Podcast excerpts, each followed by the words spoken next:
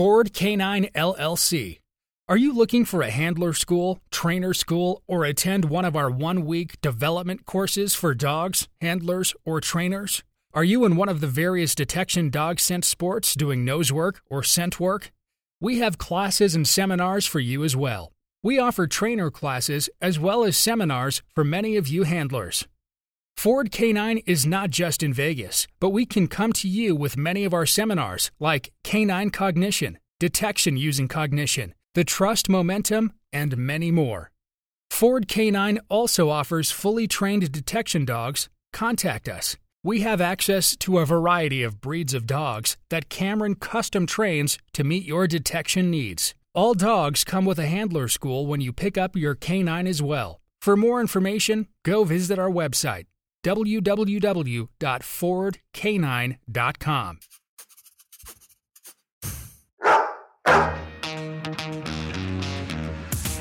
Welcome to Talking Sense, the podcast where we discuss all things detection dogs. Broadcasting from Scent City at the Ford Canine Training Center in Las Vegas, here's your host, Cameron Ford.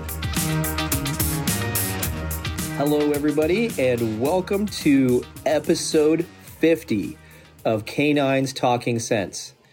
I can't believe we have made it this far, and it, of course, is no doubt thanks to all of you guys and your support. We are at over 700,000 downloads, so that's astounding in itself. Um, we have 10 more episodes left of season three, and then starting next year, we begin season four, and we will keep it all going. I am actually out here in Los Angeles, just finishing up our electronic media detection dog class. Everybody just certified today, so I am actually sitting back having a beer, celebrating the fact that this uh, electronic media class, the first of its kind here in the States, done the way following what our colleagues do over in Holland at the uh, Forensic uh, Scent Dog Center or Detection Dog Center in Holland. There, we have adopted their standards and this is the first group that where we copied what they did based on the two years of research that they conducted on uh, electronic media. So those that know uh, in electronic media the typical chemical is tppo we actually did not follow that. We went with uh, the new version and all i can say is wow. The results without a doubt speak for itself so there'll be more to come on that on electronic media detection. We'll have another episode on that one. But uh, when I continue with this, I'll be heading up to Boise, Idaho from here. So I hope when everybody's listening to this, this will be the Labor Day weekend. I'll be up there in Boise doing some nose work training as well as working with some police departments later that week. Just staying on the uh, on the road out here. This is leg three of my four leg trip. Before I head off to another set of trips coming up, I'll be heading to Albuquerque. I'll be doing a seminar out there for search and rescue, a canine cognition seminar. Uh, from there up to Reno to the Western States Canine Conference from there to Indiana to the American Tactical Canine Seminar. I leave early from there, and if all goes planned, if there's no COVID changing everything, I'll be off to Switzerland, and that'll take me through uh, the middle of October. So, yeah, I'm putting some miles on, that is for sure. Again, I want to thank everybody I wouldn't reach this milestone. And for this episode 50, I wanted to bring on somebody who was kind of a heavy hitter, somebody that most of you know, and those of you don't know, as he would say, go choke yourself. Um, Mike Ritland is the guest on this episode. And Mike and I talk quite a bit on all different aspects of training. And both of us share um, a history working for Naval Special Warfare. He was actually a Navy SEAL, and I was just a contract instructor, thanks to my good friend Jeff Franklin, who brought me on out there. And I did four years there, and that was one of the best four years of my career, getting to work with those highly skilled professionals. Uh, Mike was one of those highly skilled professionals, and he also did. Uh, work as a SEAL before he came back and worked as a SEAL team multi purpose canine instructor. So we'll get into that episode. As usual, the topics uh, I like to talk about before each episode begins. Um, this time, because it's episode 50, I'm not going to really, there's not much to harp on. As you guys see, we're doing a lot of puppy stuff. It's great to see so many more people out there developing young dogs for detection. So please keep it up. Be on the lookout. We are weeks away from the new Ford Canine website, totally revamped, totally redone, webinars, there'll be online classes we are in the process of making videos. The videos won't come out right away when the website does, but there will be soon online video uh, for detection dog training, all different aspects from nose work to professional, from bomb drug to bed bug to uh, leak detection, things of these natures. So, yeah, we've been busy, that's for sure. So, I want to give my shout outs on this episode again Canines United. You guys have been a huge help to this industry. Those who don't know who they are, please go check out Canines United. Their website will be listed in the show notes. Also, again, Grassroots Canine, uh, Maryland. Little Miss Kelsey over there, little fire plug that she is. If you're not following her on social media, go follow her, Canine Kelsey or Grassroots Canine Maryland. In addition, I want to thank Psy Canine for always being a great sponsor for this show, always uh, sharing information. Michelle Mon and Jenna Gadberry have been fantastic. They share tons of information, travel, do seminars as well. Um, so, again, thank you to you guys. So, I am not going to hold this up any longer. I hope everybody's having a great Labor Day weekend if you're listening to this at this time. Um, but this is going to be a fun episode. So, here we go, kicking off episode 50 with Mike Ritland. Hello, and welcome to this episode of Canines Talking Sense. This episode, I get to sit down with a friend of mine, and uh, we both have podcasts. Um, we've both worked with Naval Special Warfare he is also a author, canine trainer, inter, uh, entrepreneur, and if you don't know of him or his podcast, go choke yourself. Mike, welcome to the show, Mike Ritland. Well, thank you, man. I appreciate uh, appreciate you having me on, and uh, yeah, it's a pleasure. So, obviously, you know, our connection, you know, kind of started off with both being part of the Naval Special Warfare Program. I got to go there as a contractor, being hired by uh, our friend Jeff Franklin from Cobra Canine, and um, you know, for me, that exposure uh, pushed me to be a better dog trainer because I had been doing you know the typical military police dog training, and when I got into that community, one the peer pressure of going, hey guys, we need this to work a certain way or we need this to work in any number of crazy conditions.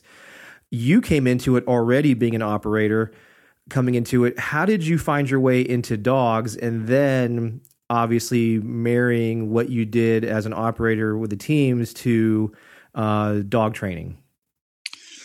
Sure. So, um, you know, for me, the, the kind of how I found my way into it. I mean, I, I grew up with bird dogs in in northern Iowa. Uh, and I had a lot of friends that, that their their dads and, and them trained uh, just basic duck hunting stuff with uh, mostly labs. And uh, I was just always fascinated by it. We had a lab growing up. Didn't do a ton of training with them, but I spent a shitload of time with them. Um, you know, I'd come home from school and I would take them on you know two, three, four hour walks sometimes, listen to music and, and just walk all over over town with them. And I, and I just you know, I liked exercising them. I liked walking with them. I liked hanging out with them. And I just, I, I kind of was fascinated by, uh, by dogs in general at a, at a fairly young age. Uh, once I came into the military, I got involved into, into hunting dogs, hog dogs for uh, a few years. That's really where I kind of learned the animal husbandry aspect of it, uh, whether it was veterinary therapies or uh, breeding theory, genetic theory, and, and uh, you know, kind of the nuts and bolts of, of line breeding and uh, you know using things like Wright's inbreeding coefficient to to determine you know the percentages of of ancestry in dogs and and how that affects uh, you know the, the likelihood of, of the propensity of the genetics of that dog being passed down into the offspring and, in a lot of cases when it doesn't.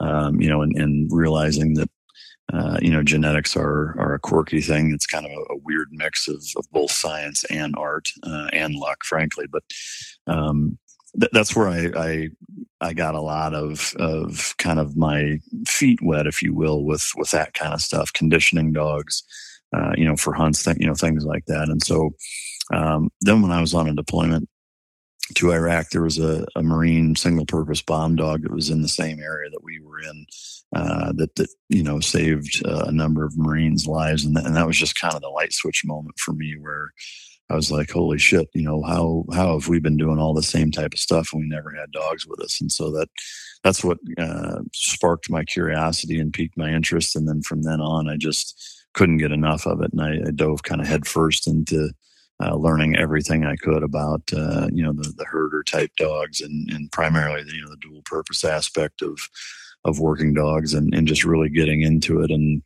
uh, you know started you know importing dogs and uh, you know working with police departments or sport clubs or really anybody that I could I could bend their ear or or try to learn from.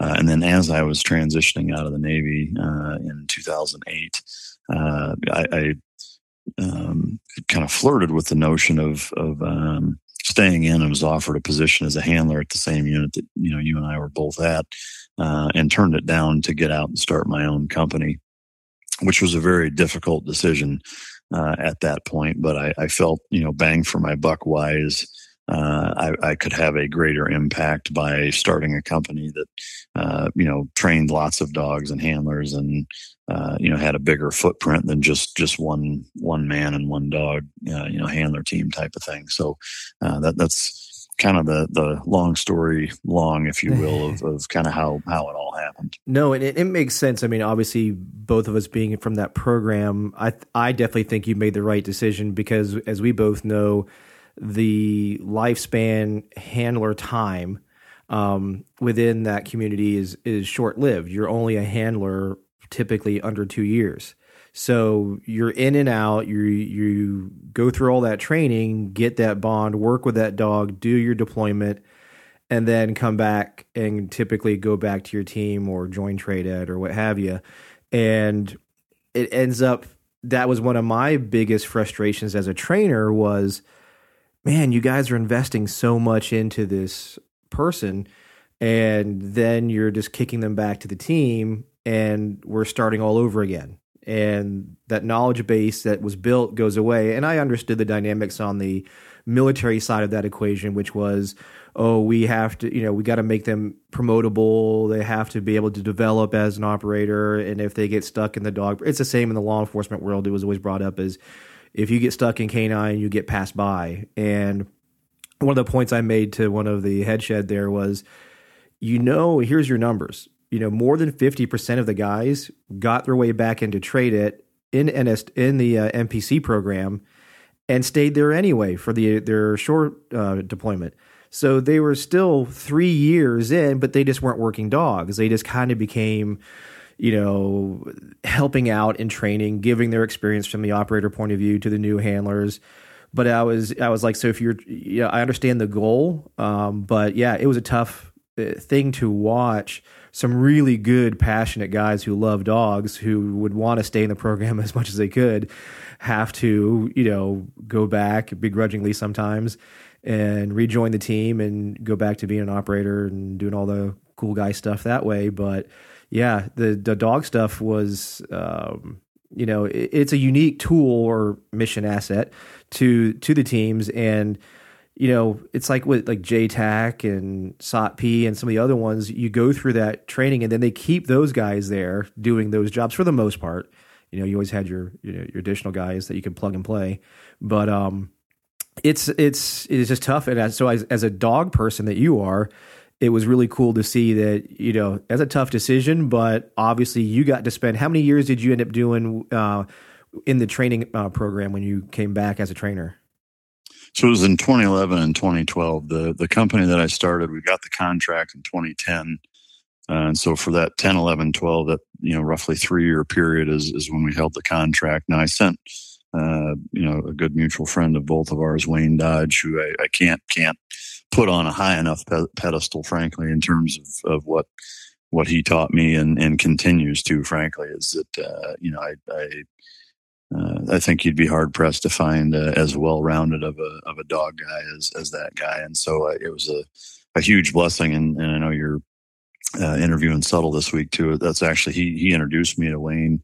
Uh, I called Mike and I said, you know, hey, we got the contract.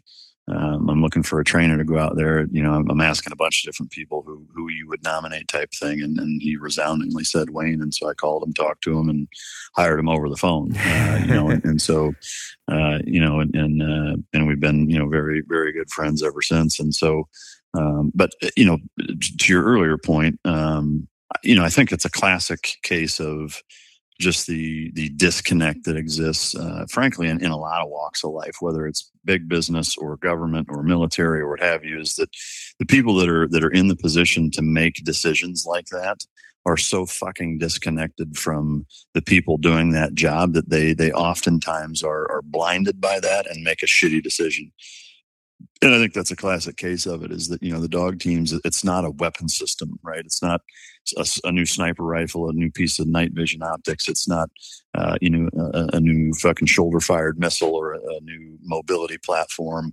Uh, you know, it, it's not an inanimate thing that you can, that you can learn that's closely related to all the other shit that you already know and are doing. You know, it's a living, breathing animal, animal that has, you know, psychological drives that are, that do differ from us uh, and you know they they learn you know that that in, that a plus b equals c formula uh, more like a calculator than our mind works in terms of pairing things together. And so you know from my standpoint like that that's not one of those things that that you move guys in and out of. Uh, you know I, I think it should be its own thing the same way development group is the same way TRADET is the same way anything is. And i think you know instead of just you know, accepting the fact the way police and and in this case, uh, you know, the the MPC team did of saying, well, you know, this is the system, and, and guys won't promote. Well, fucking change it then. You know, like instead of saying this is how it is, and, and we're going to do what what's worse for the operational capacity of the dogs and the guys because we, they want to promote. How about you just fucking change it so that that they have the ability to promote there, and it's a legitimate detachment that uh, that isn't going to fuck guys over for going there and staying there their entire career and becoming subject matter experts, which is what you need because you know you, you do need guys that that have the operational experience and the canine experience. Now, if I had to pick one over the other, I would say you know, if, if the guy is really, really good in terms of training, whether it's hiring trainers, I think that's far more valuable than somebody that has the operational experience. And I can say that even as an operator is that if I had to pick, and I did, you know, I could have hired anybody and I hired a guy that was not a special operator because he was a really good dog trainer. And to me, there's, there's enough experience there. Um, you know, you, you have the operational experience you need with the operators what you need is somebody who's really good at getting dogs to do whatever the fuck it is that you want them to do, and then work with the operators to integrate them in, in as realistic as a way possible, and then push the envelope and see what you can uh, you can attain with them, uh, capacity capability wise. But um, those two things drive me nuts in the industry. Is that just that default answer of well, this is how it is and it's like it doesn't have to be that way like you have the ability to change it you guys can do whatever the fuck you want so change it you know uh, and nobody does that. They just they they sit on their hands and say, "Well, that's how it is." It's like, well, yep. whose fucking fault is that? You know. So another interesting thing, I think a lot of people that have or been in your shoes in a way where they have been doing whether whatever career it is, and they want to get into the dog or animal training aspect what did you do? Because obviously, like I said, I knew you were, I got to be exposed to your world, and not every operator cares about being a, a dog trainer or handler. But what did you do? What was valuable to you, or where did you go to learn your dog education so that way you got to come back in and do the job that you did and do what you do now as a dog trainer? So it was really a combination of of all on the job stuff. Um, you know, I, I, looked at at every dog academy and, and training seminar and, and different certification process that uh, that that seemed like it was at least somewhat viable out there, and, and none of them when I looked at the finished product, said, "Yeah, that that's what I want to be," you know, or that's who I want to be, or that's the skill set I want to have, you know. So what I did, uh, and and I do this really with everything in life, whether it's business, whether it's fucking jujitsu, shooting, uh, you know, whatever it is, is that I, I find the people that that are doing uh, what I want to do, how I want to do it, uh, and and I bug them uh, in, until um, until I can learn every fucking thing I can learn from them.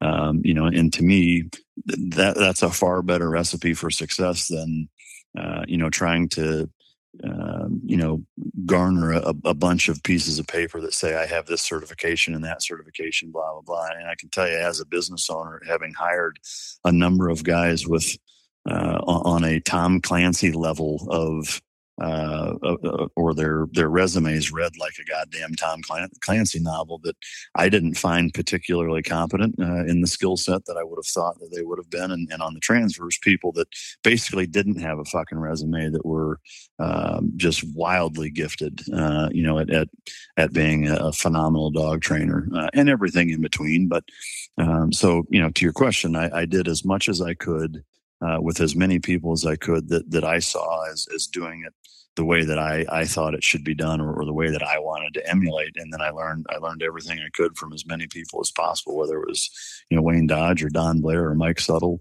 uh, or any of the other uh, business professionals that have been doing it far fucking longer than I have. Uh, you know that that I see and I say, yeah, you know that that that guy is doing it right.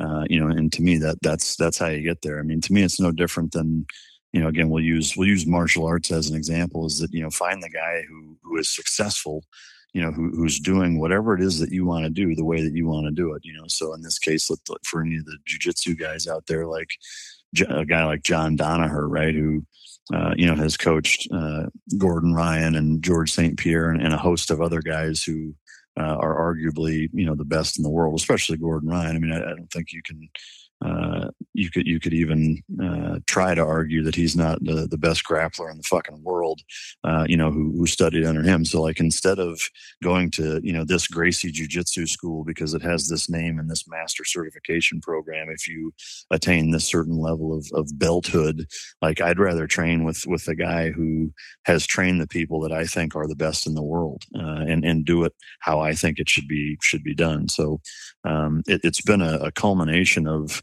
of taking the same approach uh, that I took when I first started out, is just working with and training with uh, anyone and, and everyone that I could that uh, that I thought uh, were good at what they did. And, and, when I looked at the finished product, I was like, yeah, that that's how I want to be, and uh, and stuck to them like glue, and, and got all I all I could out of them. No, and that's you know, it's funny because I had, you know, growing up in the dog world, I would gravitate to, like you just said, the ones who I admired, the ones who I looked at and said, that makes sense to me, that works for me. And it was more than just uh, reading a book or reading something online or a video.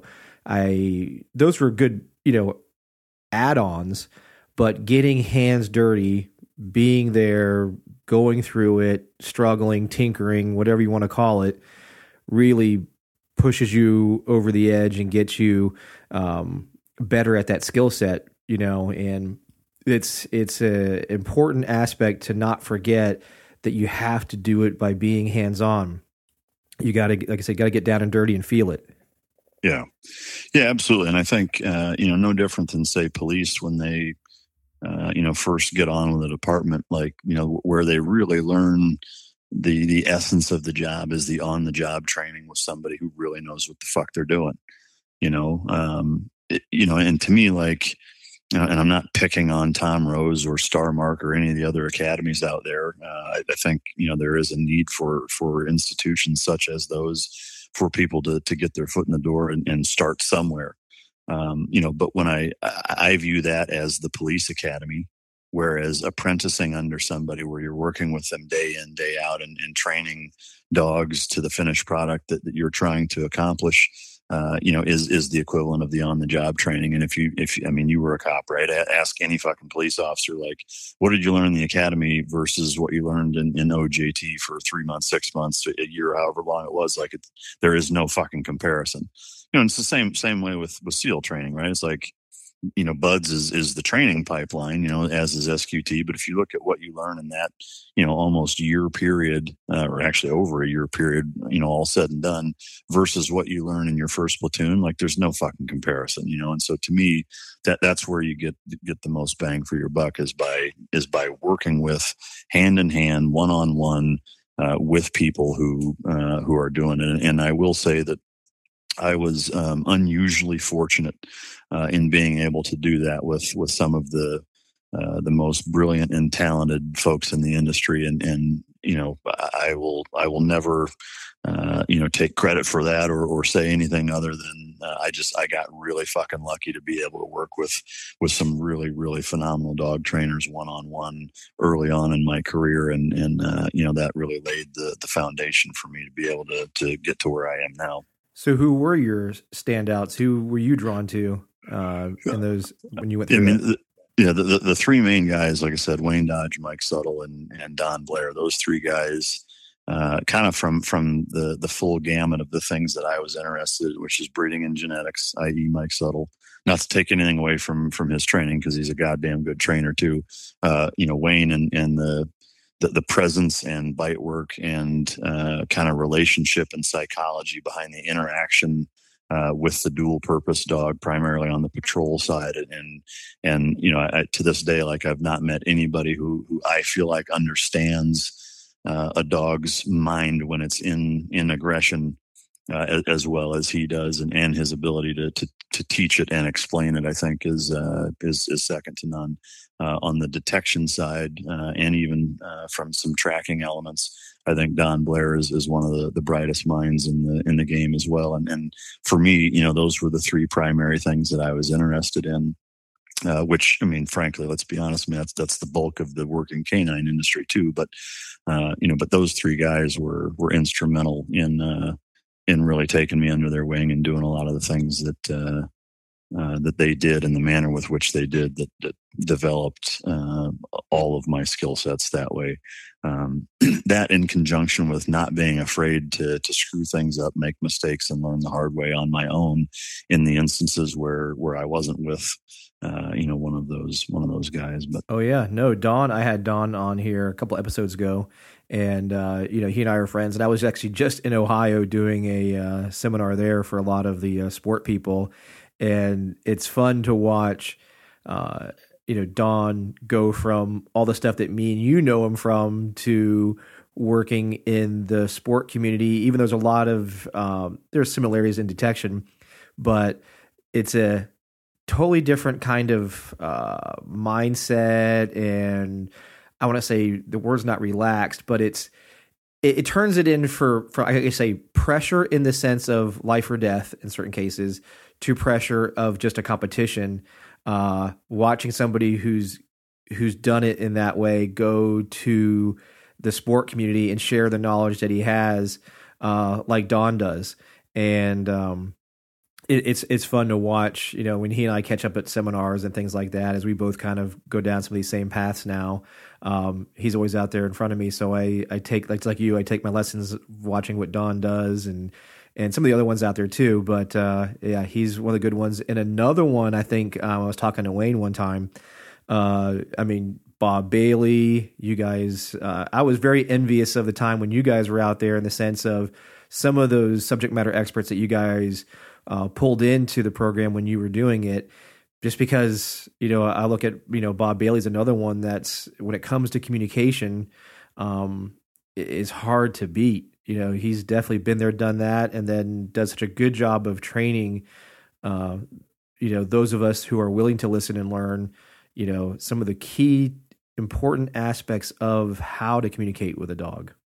Yeah, yeah, absolutely, and. Um, you know, mentioning Don Bailey, we got, you know, just again, I, I was in a very fortunate position when I was, uh, you know, out at the at the unit in that in that role. Uh, we did a, a cross training trip uh, in Holland. Uh, we're there for a couple of weeks, working with you know almost every fucking special operations or high level canine unit in all of Europe converged for this you know two week conference, uh, and and Bob was there for that also, and and it was really really neat to be able to um, you know, sit through presentations and, uh, you know, seminar style courses from these different units that would kind of, you know, walk through, you know, who they are, what they do, what their philosophies are, how they're using their dogs, lessons learned.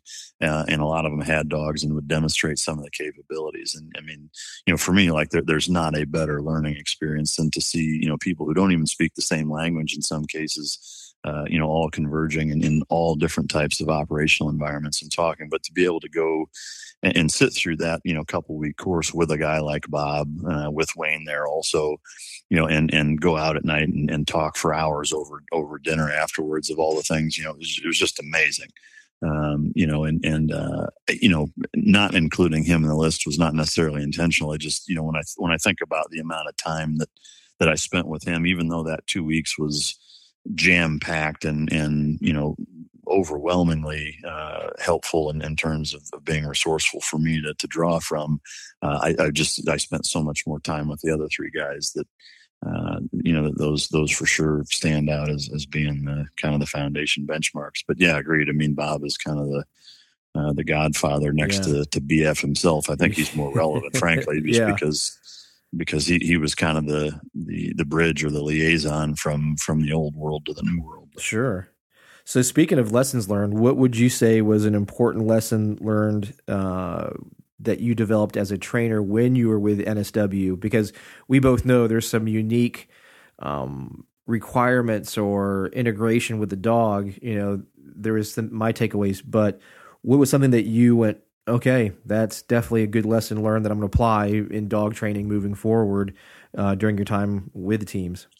So for, for me, uh, I mean, without question, um, it was a it was a combination. I would say both equally as as impactful. But on the detection side, just generally speaking, uh, you know, just in terms of learning thresholds and and how how air moves in real world environments and how how big of an impact environmental factors have and uh, you know the dog's conditioning and and and all of those things just really putting it into real world practice day in day out where where we were really doing some challenging things with them you know where we would do you know six eight ten twelve mile in, in some cases hikes, you know, using air quotes, you know, with the dogs were five or six odors along a, a 10 or 12 mile path at, you know, several thousand feet of elevation uh, when it's hot out and seeing how the dogs react and just really, be, you know, being in a position in an environment where, you know, we were working with dogs that were at the, the 1% upper echelon level of, of even within the working dog, uh, you know, confines of, of being, you know, truly elite, uh, even amongst really, really good dogs, and, and putting them, in, in, in, you know, having the flexibility and, and the time and resources and training areas to be able to put them in an environment where, you know, we could really push the envelope with them and see how capable uh, they could become if if we really put all of that ass and kind of walk the walk, and, and we did. And a lot of times, I think, you know, we had uh, you know some other other groups come, you know, work with us and they'd be like, you guys, you're just putting on a show, right? Like you guys don't normally fucking do this. Like, yeah, we do. Like, you know, we're out here, you know, physically kicking ourselves and the dogs in the dick day in, day out. Uh, to, to see how far we can we can go with them. So on the detection side, that was a, huge lesson learned. Just a lot of good real time feedback uh, because we were actually able to do it. You know, we we weren't con- constricted by, and, and you can, I think, uh, empathize with this more than most people. Is that you know when you, when you're doing it and running a business and you're you know you're at home you, have got your, family you've got business stuff you've got you know other irons in the fire, fire business wise that are all taking up your time. You know i was very fortunate in that you know my family stayed stayed here in texas and i went out there um, you know, and, and, so I had no distractions. You know, I, I, mean, I could really dive head first into it and, and just you know do it day in day out and not have to worry about everything else for that that period of time that I was there, and that was that was extremely valuable. So that was on the detection side. On the patrol side, um, the the repetition of being able to work, you know, in the upwards of a dozen really really high level, incredibly fucking strong dogs uh, was was absolutely instrumental in in bringing my decoy skills to to an an absolutely different level. Overwhelmingly so because Wayne was there again to to be able to work with him day in day out, working these dogs hour after hour after hour, and, and then talk about it you know afterwards and uh, and and watch the dogs develop and and watching even myself develop uh, in in terms of those skills. You know, there's there's few places on the planet where there's a stable of, of that level of dogs all in one concentrated area and not a bunch of other bullshit to have to deal with uh, you know raising puppies or subpar dogs or you know dogs that you know are, are, some departments that shouldn't be there or what have you. It's you know we we had kind of the full autonomy and control to be able to to select some really really high magnitude dogs and uh, and so being in that environment of and, and, again you know watching dogs you know where we would set up scenarios where uh, you know the, the, guys would be patrolling with their dogs and we'd be set up you know hundreds of yards up into uh, the military crest of a, of a mountain or or in a uh, you know, of a, an offshoot of a knoll down from, you know, whatever. Like we, we would set these scenarios up based on wind and really push the envelope of, of where the dogs could pick us up or not and, and what have you. And, and getting to, to do kind of these FTX or, you know, final training exercise type full mission profile deals where uh, you know the dogs are patrolling for miles and they pick us up and, and then come to a long bite session with them and then they go you know do some some route clearance on the way out and, and hit a couple of explosive odors or, or whatever. And and just being able to do like those those legit super realistic training scenarios just over and over and over with you know 10 11 12 really really high caliber dogs and motivated handlers like there's just there's no fucking better place to be in terms of, of being able to learn uh, those two skill sets specifically. Um, and, and, one one more thing, a third thing, there's just because it kind of popped into my mind, is just the the importance of of the trust element between the handler and dog. Not that I didn't realize how important it was before, but to see it day in day out, where you know it's it's one thing if you're going into a dark warehouse or uh, you know, it's, it's a, a, dim lit alley and there's a weird noise or, or, something like that. And the dog trusting, you know, when, when you're rappelling and, uh, you know, at 14,000 feet elevation or, you know, riding in fucking helicopters where there's 10 other dudes packed in there or, uh, you know, doing evasive maneuvers in, in uh, aircraft and, and, what have you. The, the things that they were doing there are, are so above and beyond what most, even working dogs are, are typically exposed to um, you know, in conjunction with just how strong the dogs that we were selecting uh, and, and seeing how big of an impact it, it played uh, by by the handlers first and foremost, having just a really really strong, good, and and most importantly positive relationship, you know, uh, with their dogs and how big of an impact, and and carrying it forward, and then going and working with police departments, doing seminars for for you know the subsequent several years after that, and seeing you know how, how many problems really stemmed from two two main things uh, that, that, I really picked up there was number one was the genetics of the dog that you know you, you can't teach or out train that. If it's not the right fucking dog you're always going to be limited by uh, or capped by the genetic potential of that dog. And and if if what you need is above that I don't give a shit how good of a trainer you are or uh, how how much of a decoy wizard you think you might be. Like if the dog doesn't have it they don't have it. And that's both on the detection side and especially on the patrol side.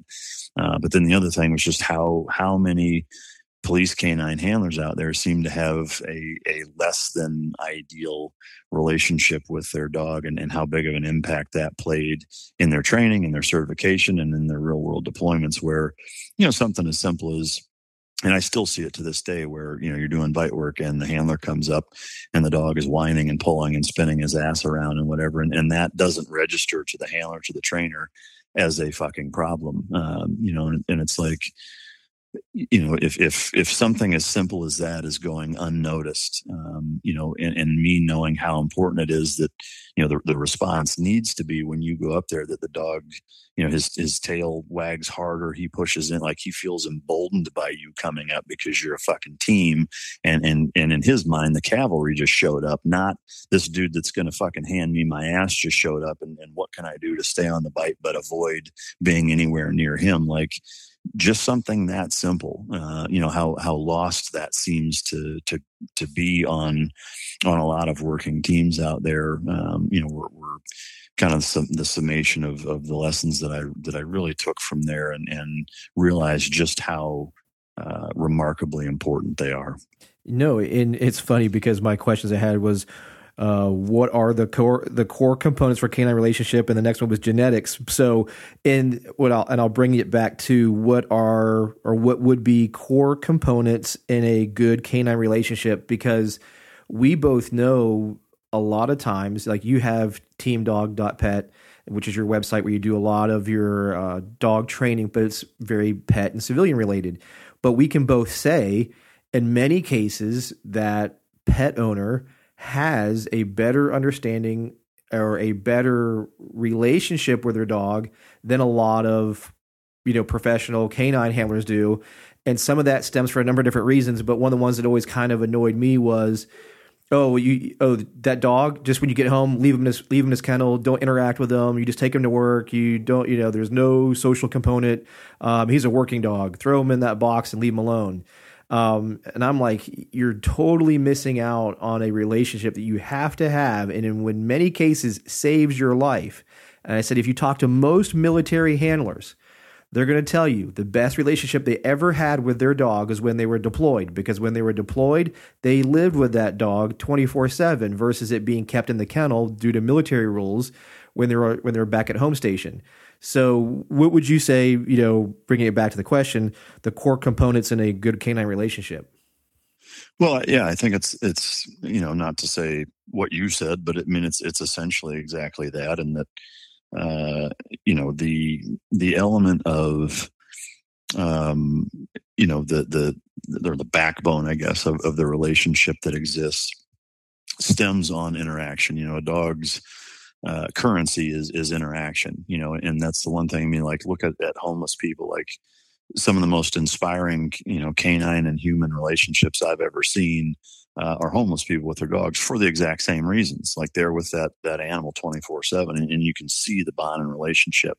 Uh, it's it's truly remarkable, um, you know. And so, you know, when when something as simple as that is blaringly obvious, uh, you look at um, you know how how people then don't realize that or don't take advantage of that and, and don't understand that uh, you know that that component is going to drive you know, primarily how how well they do with their dog is is you know a little bit baffling. Now, um, I, I, would also say that you see that same thing with with human beings and in, in raising kids. Is that you know the difference between say, and I think dads are probably more guilty of it than than moms typically. But go to a, a park, uh, you know, and you see uh, a, a guy standing there or sitting there on a bench staring at his phone, fucking around on Facebook while his kids are, are swinging and chasing each other around, versus the dad whose phone is in the truck and he's running around playing playing tag and, and swinging and, and pushing and running, chasing his kids around and all that. You know, to, to so when you get home, it's what did you do to, today after after work? Well, I took the kids to the park. In in both instances, that's true. But to the child, what's the difference between those two? It's fucking enormous you know uh, and, and so to me it's that same thing is that you know dogs are so much like children that way um, you know that that it, it makes a huge huge difference just by spending time doing things that may seem mundane or, or trivial to you uh, that are that are absolutely um, just cr- crucially important to do it I just want to take a quick second and welcome to our show, one of the new sponsors here at K9's Talking Sense. It's an application for your phone called Search Dog Timer or SDT. You can find Search Dog Timer currently on the Apple App Store. It's not yet out on Google, but if you have an iPhone, you're good to go. What this app does, it allows you to take a picture of your search area. And in that search area, you can place up to four icons or four markers where your odor is at and what the odor is. And as your dog searches, you can just tap the button on your screen when the dog makes a find, and it gives you a timestamp of when the dog has located that target odor. What's unique about this is it gives you information on search duration. How long did it take your dog to go from beginning its search to making the first find, uh, going from that find to the next find, and it lays it out nicely on a photo. And when you've completed your search and you hit complete, it becomes a photo in your photo reel where it shows you where uh, your, your hides are at and when your dog actually found those specific hides. So it's a fun little app to kind of use and to document your search duration and search times. And again, you can find this on the Apple App Store called Search Dog Timer SDT and we hope you like it. I know the developer of this app would love your guys' feedback, input. Uh, as with any app, they're always able to update, uh, make changes, uh, you know, do things that we're looking for as end users. So again, I hope you guys enjoy it. Go check out the Search Dog Timer app on the Apple App Store. K9's Talking Sense webinars. You have heard from many of our guests. Well, now many of them are offering numerous webinars through our webinar platform on the Ford K9 website. All webinars can be purchased for $25 each, or you can join the Ford K9 Club channel and get two webinars a month for $25. Ford K9 Club channel always has one new webinar as well as one of the episodes from the past so you can enjoy again. Go to www.fordk9.com slash webinar. Are you looking to become a trainer in sport detection? Ford K9 now offers the CSDT Certified Sport Detection Dog Trainer Level 1 and 2. Each course is a one week immersive course to help you in learning sport dog scent detection. No matter what sport program you choose, our class can help you and your future students have fun and enjoy the world of canine scent detection sports. Not only do we help you learn the training aspect for dogs and handlers, but we also cover import aspects to help you grow and market your current dog training business by now offering this new service of scent detection to your clients. For more information and to see upcoming classes for the rest of 2020, go to www.fordk9.com and click on the Courses tab. Show your support for K9's Talking Sense podcast and Detection Dog Pride. Go visit our new online store where we offer all kinds of hats, shirts, mugs, detection dog tools, and much more. Go to www.fordk9.com and click on the online store and get your new canine gear. Do not forget to check out our store often as we add new products every month. Are you looking for quality detection dog training equipment? We have a variety of items on our website at fordk9.com. We have the glass jars, we have the odor shaker cans, we have magnetic boxes to hold your odors in. We also are a vendor for the portable scent wheel that's made by Pat Nolan at tacticaldirectionalcanine.com. This portable scent wheel is made of stainless steel. It has six arms and folds up to where you can carry it in a bag and take it with you virtually anywhere. There isn't a device out there like that, especially when it comes to wheels, that is that portable and that easy to use. So you can order that wheel from us or go visit Pat Nolan's website, tacticaldirectionalcanine.com. Or, like I said, go to fordk9.com, go to our online store, and look at any of the variety of detection related equipment items that we offer for sale. Again, we offer this for any of our students that come here, but you don't have to be a student in order to get these items. Just go to our website, check it out, fordk9.com. So we were talking about that relationship aspect with handlers and another big aspect in regards to that that makes that really good is communication. What are some of the important things in communication and training that you look at as critical? I know, and we, you and I are both fans of utilizing the marker based system. Um, talk about that a little bit and the other aspects of communication when it comes to training that's important.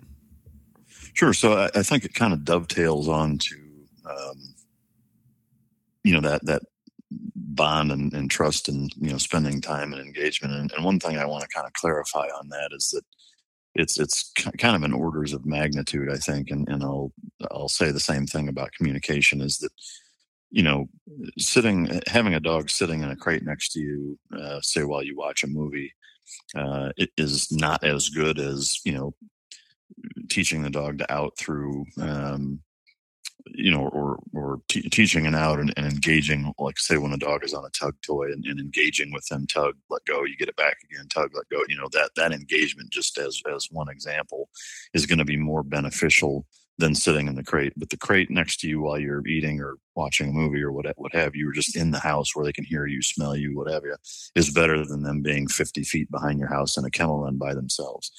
Um, communication is is similar that way, and, and I, I used the the playground um, kind of analogy that way is that you know the the end result is that they the kids went to the park you know but to the to the kid from their perspective you know the the value that they held in in that parent chasing them playing tag you know pushing them on a swing running around like jackasses what have you is is is a night and day difference. Communication similarly is that you know even if you're communicating poorly that's better than not communicating at all to a certain extent um, you know, I, I, will say that, and then this will probably sound a little contradictory, is that uh, no training is better than bad training, but you know, some decent communication so that the dog at least has some understanding of what you're trying to to get across is going to be better than the dog being completely clueless as as to what you're trying to to communicate.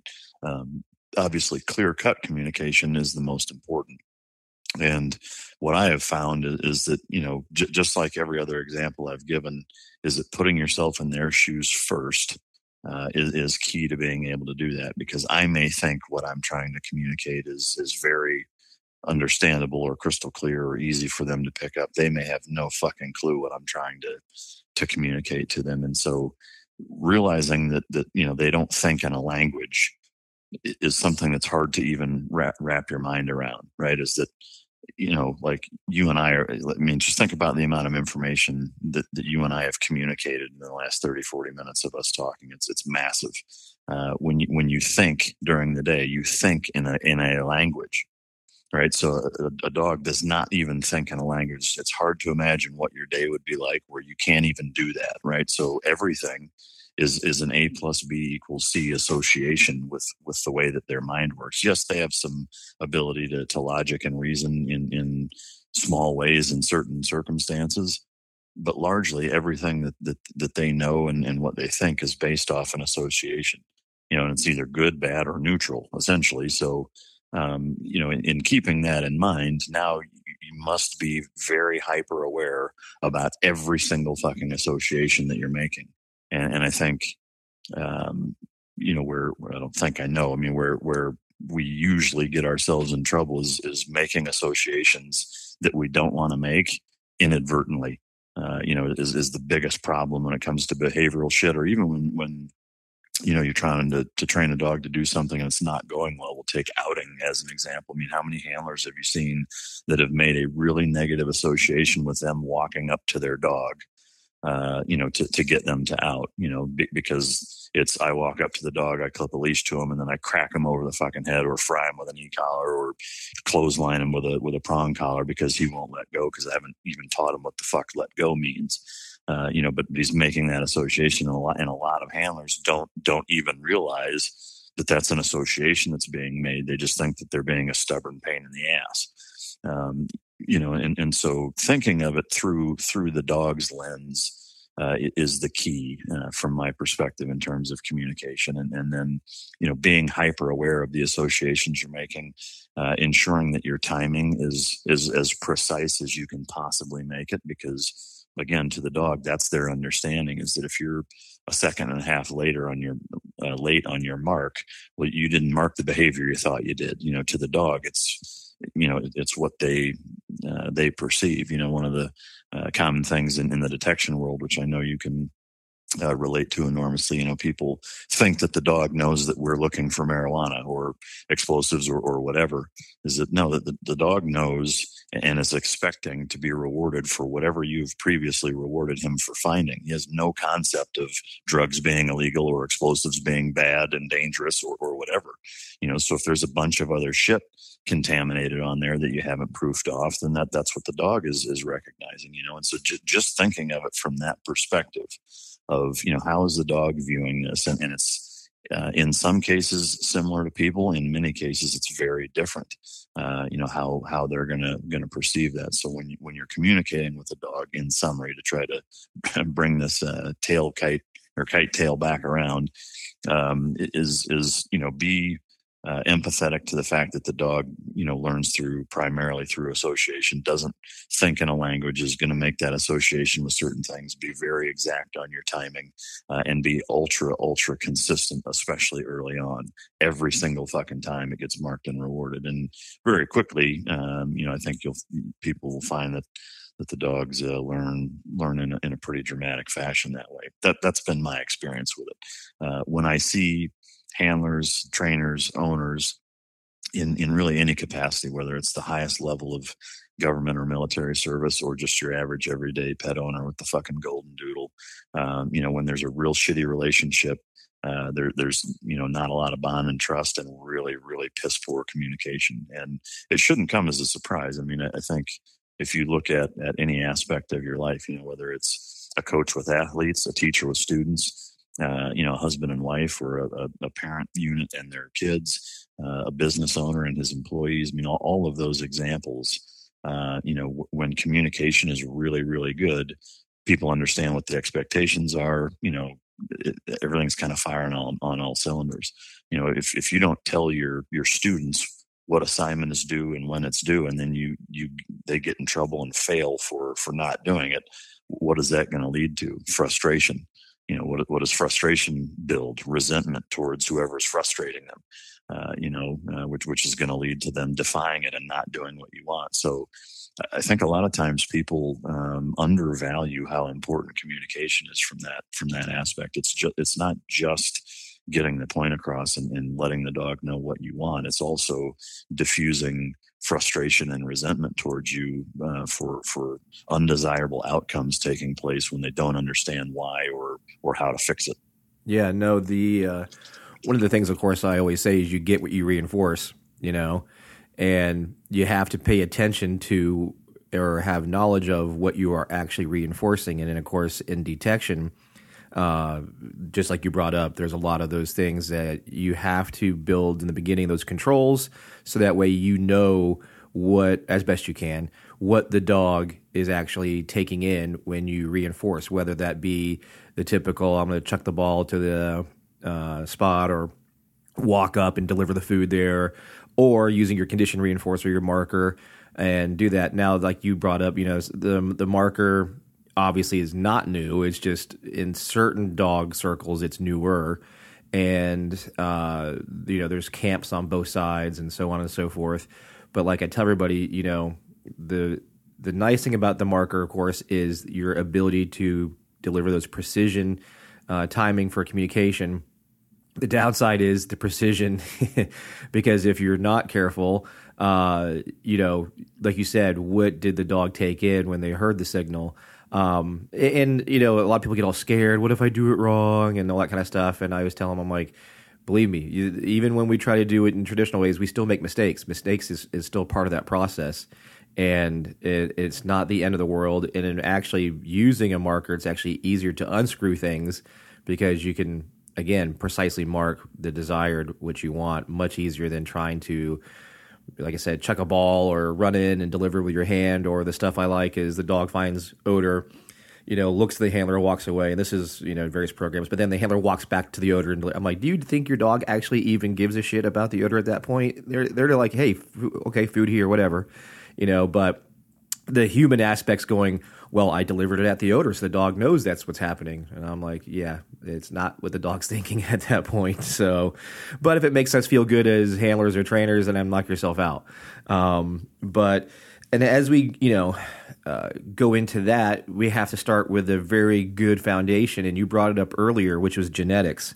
Um, you know, you and I are both very passionate about that aspect. Uh, the genetics is the whole starting point. You know, without the proper genetics, um, and one of the broad stroke things I've been looking at, and you know, the podcast has been more focused on this year, is that development of young dogs and puppies to become whatever it is we want them to become, whether it be professional detection dog, sport dog, uh, dual purpose dogs, what have you. Um, but talk a little bit about the genetics, and then we'll kick it over to you know why we've struggled here in the United States to have a process to raise a dog to the working dog? Sure.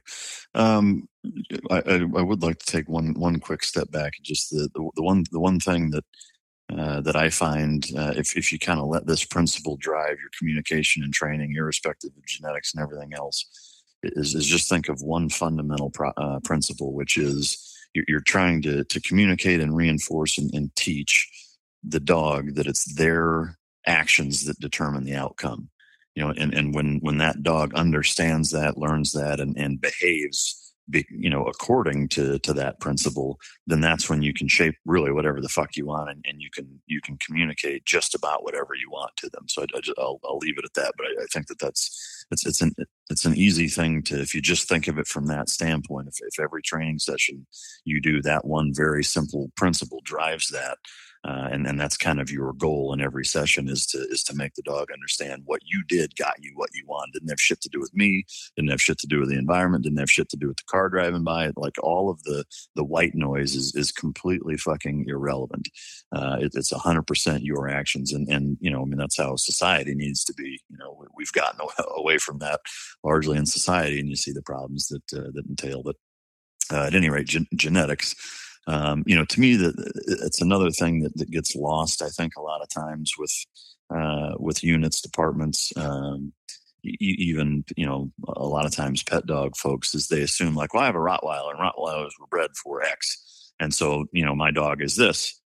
You know, and to me, like I, I have a very different viewpoint, and, and that you know, for anybody, I know you can you can relate as as well as anybody you know, for anybody that's ever purposefully and selectively bred dogs for a a very distinct or specific working purpose can tell you that even when you are taking the absolute best genetic crop that you can possibly get your fucking hands on and breeding it to an equally impressive specimen, it's still incredibly frustratingly difficult to to maintain a level of consistency and reproduce even as good as their parents, let alone fucking better um, you know and, and so given that now if, if you're taking none of that into consideration you're not being selective at all in terms of actually actively breeding a dog for its intended purpose by using you know athletic specimens that that genetically do that job at the highest level you can possibly find.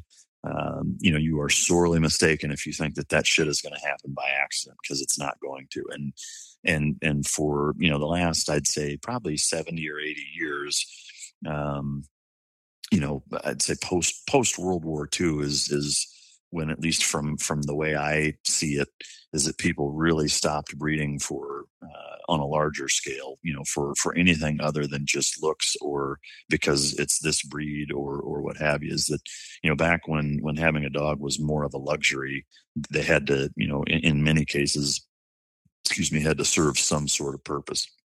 You know, whether it was you know ratting in barns or uh, you know defending fucking farmers' properties or what have you. It just as we've gotten more technologically advanced and the need for dogs in most capacities have, have diminished in, in uh, enormously.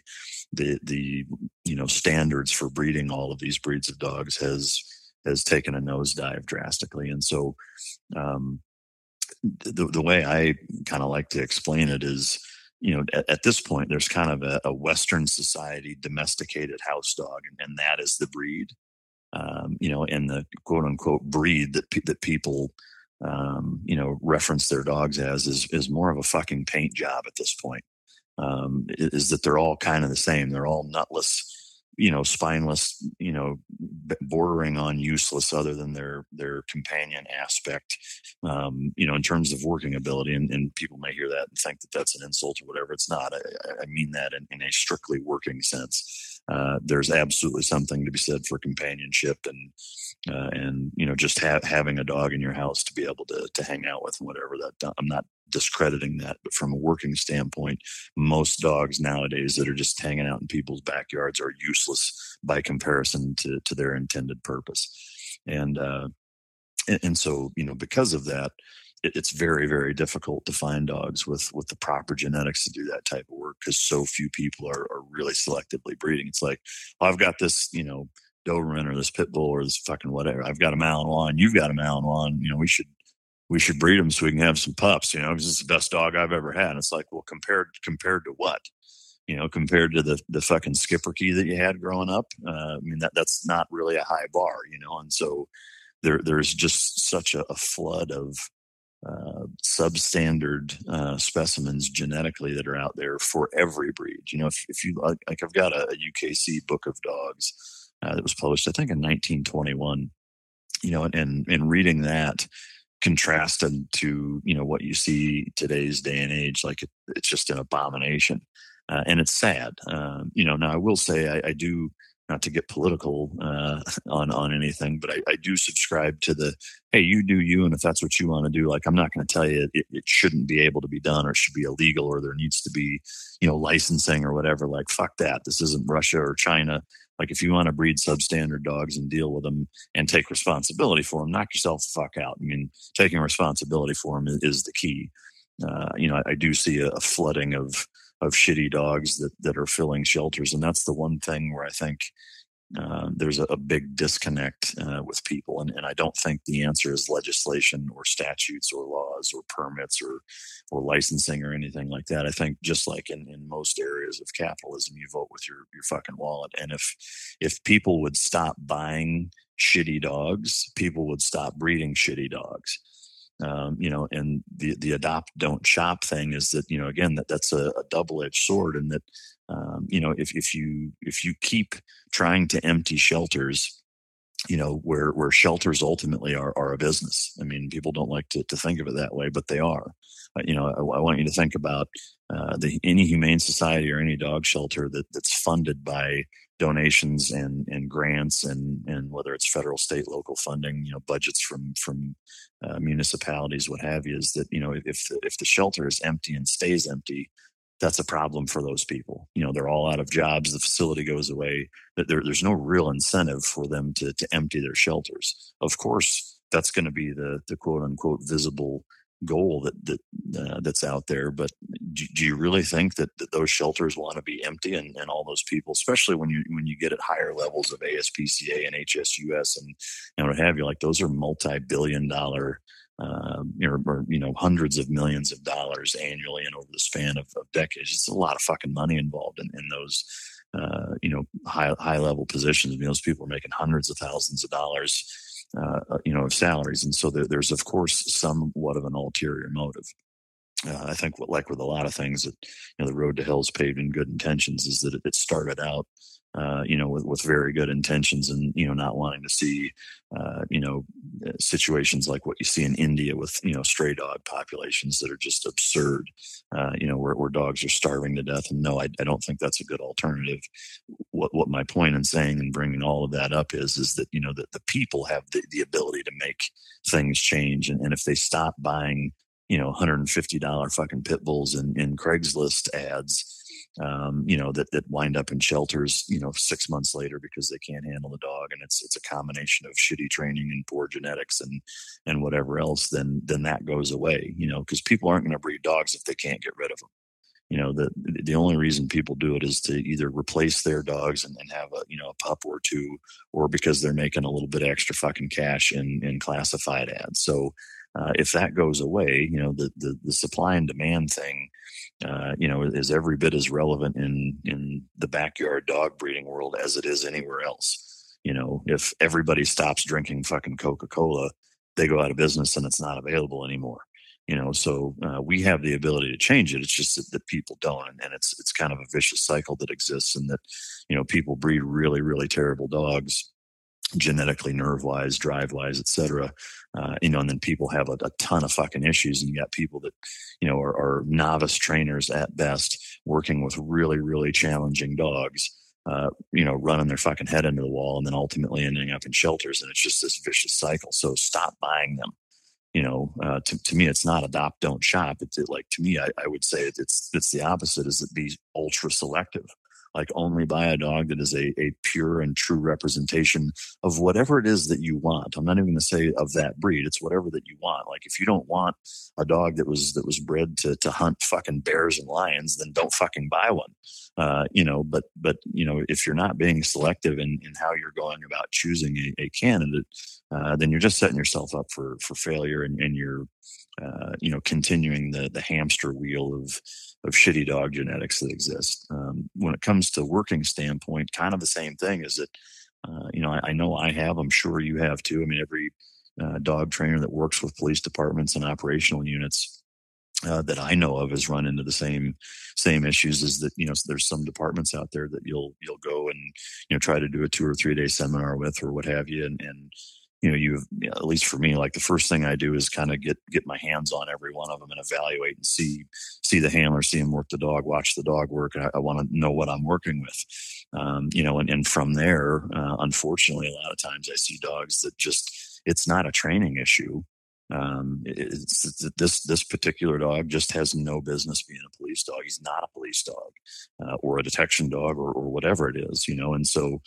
um, there's only so much you can do with that. I mean, the, the best trainer in the world can't out train genetics. It's just like with working out. Like you can't uh, you can't out train a shitty diet and you can't out eat not working out. Uh, you, you, know, like, and it's the exact same thing with with that. Is that if, if if the genetics are the foundation, which you, you can't argue that they're not, I mean that that in and of itself is going to determine what level you have the potential or possibility to to attain. You, you cannot exceed a dog's genetics, uh, no different than a human being can't. Like if if you know physically your max bench is 405 pounds, like and and, and physically and, and with training like that is the absolute maximum ability that your body genetically can can allow you're not going to go higher than that. I mean, if if there was limitless potential, people would be bench pressing thirty thousand pounds. Uh, you know, people that work out for forty years straight, they get to a point where they just can't get any fucking stronger, no matter what they do. You know, they work with coaches and fucking nutritionists, and I mean, doing every whiz bang fucking thing that, that you can possibly think of, and that's just that's the best they have. Uh, you know, and, and dogs are, are, creatures, they're, they're animals the same way human beings are. They're limited by their genetics also. So if you're not starting out with the very best genetic candidate that you can possibly get your hands on, uh, then you then you're limiting yourself. You know, and, and there's just you know there's no amount of training that can uh, that can counteract that. And and uh, you know I, think that's that, that's one of those things that gets lost on. I mean, how many times you have people like, hey, you know, I uh, you know, can you teach my my lab to be a, an, an attack dog, or you know, can you teach my fucking uh, you know whatever to to detect drugs? And like, probably not. You know, I mean, I, I haven't seen him, but I can tell you, like, as hard as it is to find dogs, when I'm you know looking looking at and sifting through dogs that were bred raised and trained for this specific job and it's still hard to find ones that are good enough? No like the chances of your you know fucking akita in your backyard being a, a legit fucking man stopper are pretty fucking slim.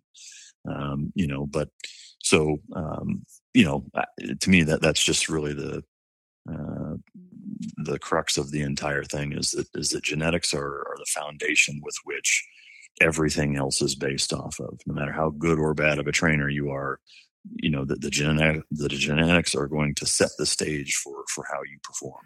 And how frustrating is it? I, am sure you see it the same way I do these agencies or special operations programs or what have you get some specimens of dogs. I mean, exactly what we want, but then aren't allowed to breed it for stupid rules of, well, we can't make money or what have you. It wasn't about that. It was, we've got really good dogs here that meet the, that fit the bill.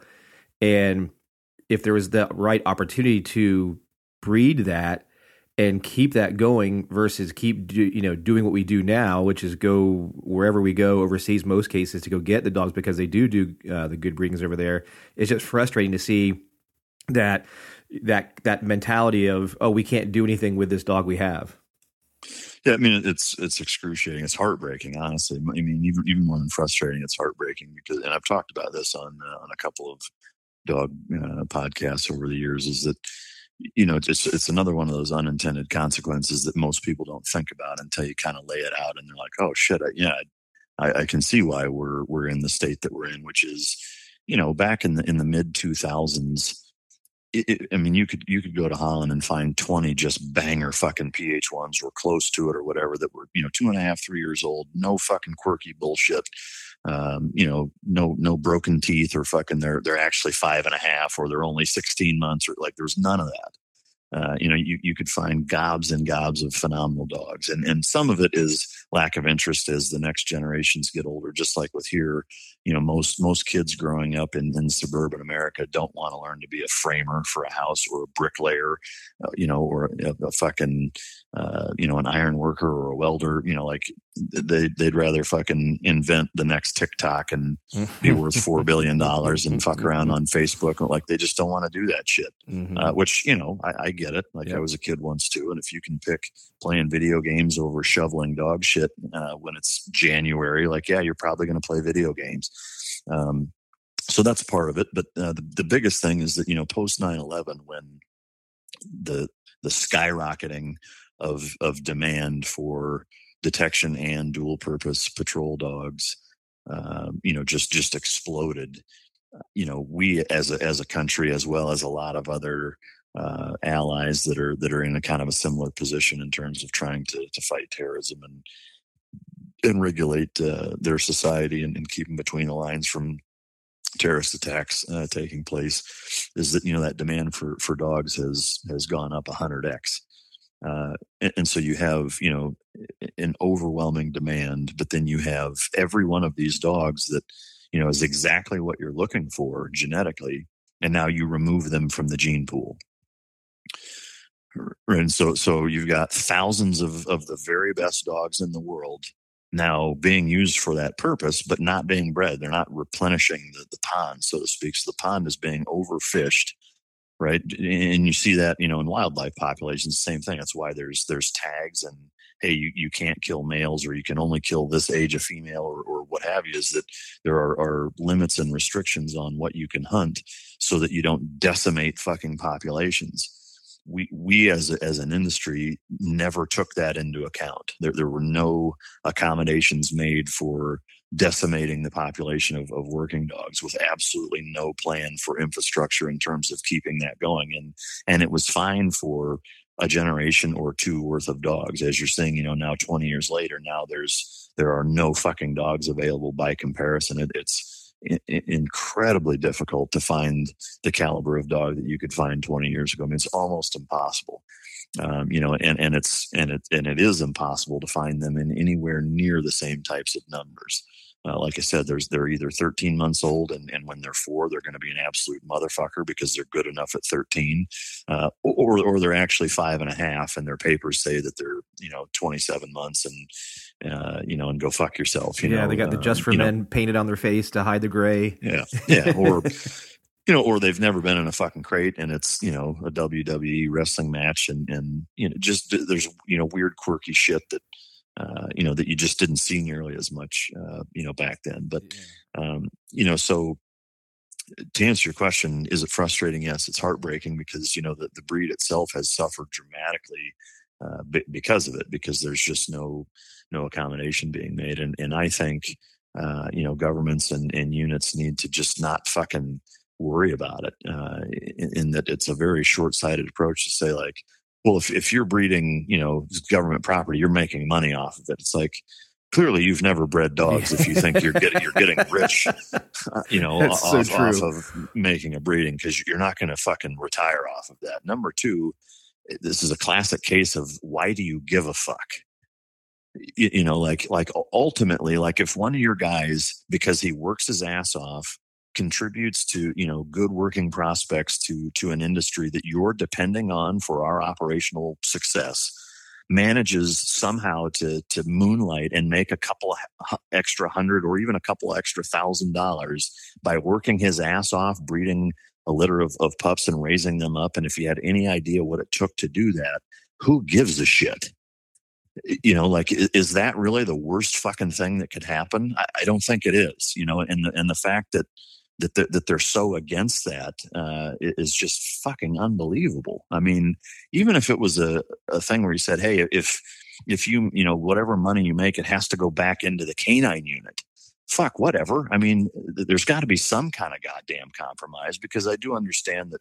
Like if you just say, "Hey, anybody can breed and you can make money," and it's and it's the floodgates are open, yeah, you're probably going to have some shitbirds that capitalize on that, and now they've got you know 500 fucking pregnant females and, and a you know a puppy mill of fucking Malinois in their backyard. Those are going to be exceptions, though. I mean, most guys aren't going to do shit like that.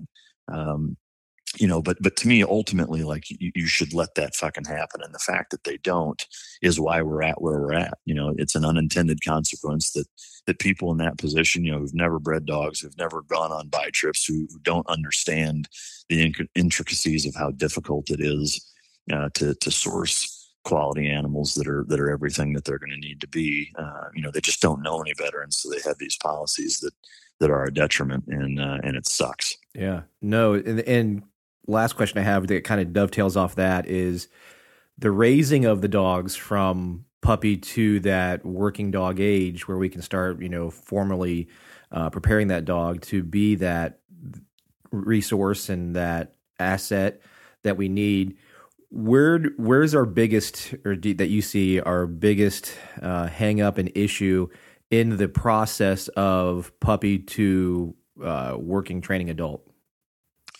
so I think it's twofold, uh, and and I will say, you know, from experience, Jesus Christ, there's a finesse at that age that that is difficult, um, you know, and that's what it is. It's a, it's a lack of understanding and knowing you know the the right things to do and the right time to do them. And you know there's such a a fragility at that window of time in a dog's life where not doing enough you're not going to maximize their genetic potential and doing too much you're going to ruin them um, you know and that takes incredibly skilled uh, you know dog people that that really understand that balance um, and and apply it appropriately. And unfortunately, um, you know, th- there's not very many people that really truly understand.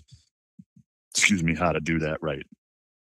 Um, well, yeah, it's just you know, um, and I'm, you know, I, I I've seen you know the the the shift from overseas of people trying to do it here and whatever, and, and we still largely end up going over there. You know, there there are some good places. Uh, you know, we've talked about uh, Mike Suttle not to blow too much smoke up his ass, his, his, head any bigger than it already is. But, uh, but you know, I, I, I can't think of anybody in this country that has uh, set the bar and, and, led by example in terms of and consistently a, doing it. Yeah, yeah, a, a, really really solid breeding program. Number one and two, you know how how to to shape and, and imprint and bring those pups up uh, the right way. You know, and, and so to me, like what I'd love to see is is the U.S. government a understand that, uh, b realize the the need and the importance for um, you know, for developing something like that. And then, you know, having a, a group that's, you know, well funded federally that uh, you bring in people like Mike uh, that, that really know what they're doing and not, you know, hey, I'm an told this person because they were a canine handler. And so you start a, a breeding program. Like, no, that, that's why we're, we're at where we're at. Uh, you know, you, you need to, to bring people in that already know what the fuck they're doing. and help them set up programs where um, you know they can they can actually do that on a larger scale. One of the problems with that too is that you know the larger scale thing is that scaling, just like in any business, is, is the tricky part. Um, you know, you and I have talked about that offline business wise. Is that how do you how do you grow and, and not stretch yourself too thin, whatever. And, and dogs, I think, highlight that even more than most industries because it's a living, breathing animal. It's not a, an inanimate piece of equipment that can be thrown in a fucking storage locker if you don't have time to deal with it. Uh, you know, or your your mom gets sick and you need to take a month off. Like th- there is none of that uh, during that window. It's a twenty four seven gig. And if you fuck that up, the dog's not going to be worth worth uh, you know what what it could have been uh, in terms of performance that uh, you know that you, that you lost out on. And so uh, you can only do so many at a time at one location you know like yeah like you, you can't have you know the answer isn't having one monstrous you know 5000 fucking puppy facility. It's having you know 500 facilities that have 10 puppies you know or, or mm-hmm. whatever. Uh, i'm not a math major that's probably wrong but uh, wait neither am i you know, so I, I couldn't correct fuck, you if i tried fucking sue me. Uh, that's, what, that's why i use a calculator. Yeah, same but, here you know, but th- that's the answer is that they've got to be, you know, spread out where where you've got that one on one attention. I mean, no different than you know, we'll, we'll use the human analogy. It's class size. you know, you look at a at a at a big, you know, Division One, you know, huge fucking thirty or forty thousand undergrad population college. You know, and you, and you take a, a, classroom where there's 500 students, you know, and, and a professor up there. Like, what, what is your average mean student fucking gaining knowledge wise out of that compared to, you know, uh, you know, an, another classroom next door that that there's uh, a professor, you know, two two professors assistants and five students doing hands-on shit. Like it's it's night and day difference, you know, and, and that's the problem you run into with dogs. I mean, I, I see that like with the Warrior Dog Foundation. You know, people asking all the time, like, are you going to um, grow the facility and and and expound on? And the answer is no, not not this facility. Uh, you know, we're looking right now at, at adding uh, satellite facilities where where there are other other facilities doing exactly what we're doing here, set up the same, man the same, you know, protocols all the same, uh, but just doing it somewhere else because you know we're we're at our max capacity, thirty dogs for for the twenty acres that I have that. Uh, you know, there, there's a house and there's a full time staff and, and whatever, but that, that's still like that's the most we can handle and still you know give each dog the the uh, the minimum amount of attention that they need and, and, rehabilitation and what have you you know to, to add any more to that they, there needs to be another facility just somewhere else uh, you know, and, and so with puppies, it's it's even more so that way because there's so much one-on-one time that you need to do, uh, you know, with rag work, with environmental stuff, with social interaction, with engagement, with, uh, you know, teaching them how to use and trust their nose, the cognition stuff that you do. I mean, if if you were really going to develop a, a robust breeding program, like, you know, you you would you'd only maximize it in my opinion is that if you were kind of one-on-one person with puppy you know or, or real fucking close to that. I mean at a minimum one person doing a litter and that's all they fucking do. Um, you know uh, and, and even that like finding that many qualified people you know that are that are that good that are going to be able to to raise a litter from scratch and maximize that litter's genetic potential. Like how many fucking people do you know that that you would trust to raise a litter and give them the autonomy to, to just know that they're going to do it right? Like there's not that many people that that I would say yeah I would I would you know take a frozen breeding of the best fucking male I've ever had and I just came across this banger fucking female you know, and, and I'm going to send this litter to this person. Like, how many people do you know that, that you would trust to do that and, and think that, yeah, that litter is going to get fucking done right? No, Not very many. exactly. Yeah. And, and the one thing I try to get some of these uh, law enforcement officers that are leaving their agencies in droves now these days, hey, one thing, you know, those that have some good experience with dogs, um, finding the breeder who's willing to work with you in some way or another, whether you buy it at a lower cost or whatever – and allow you to use your experience to raise that one, maybe two, because just like you said, the biggest trap we fall into, like my recent story is I have four Springer puppies, but all four aren't here at my place. I have two with two of the employees that work here.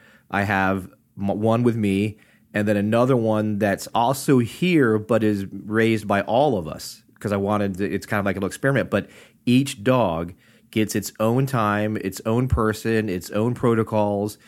And even though we're training to do similar things with the dogs, all detection, the, each dog is got its own time. So if you can find, you know, a lot of these guys who are getting out, they're starting to develop their side hustle, kind of, uh, so to speak, is one thing. Use that experience that you have because you know in some cases what the end product needs to look like and if you've been doing it long enough then you also can understand a lot of the training aspect but get a pup, maybe two, and do like what Europe does, which is you have your dog that you're you're competing with, you have your dog that's a year old, then you've got your pup. That's kind of how most of them run their cycle, and so they're not overwhelmed, but they have the dogs those different phases, and you can dedicate that training and that time to that phase, and it's not overwhelming because just like you said, if you have too many or a friend of mine just got three pups and he's already learning oh crap that was way too many because what do they want to do? They all want to interact with each other. He doesn't have the space to keep them always separated so they so it just can go down circle the drain pretty quick if you're not careful like you said in the beginning of all that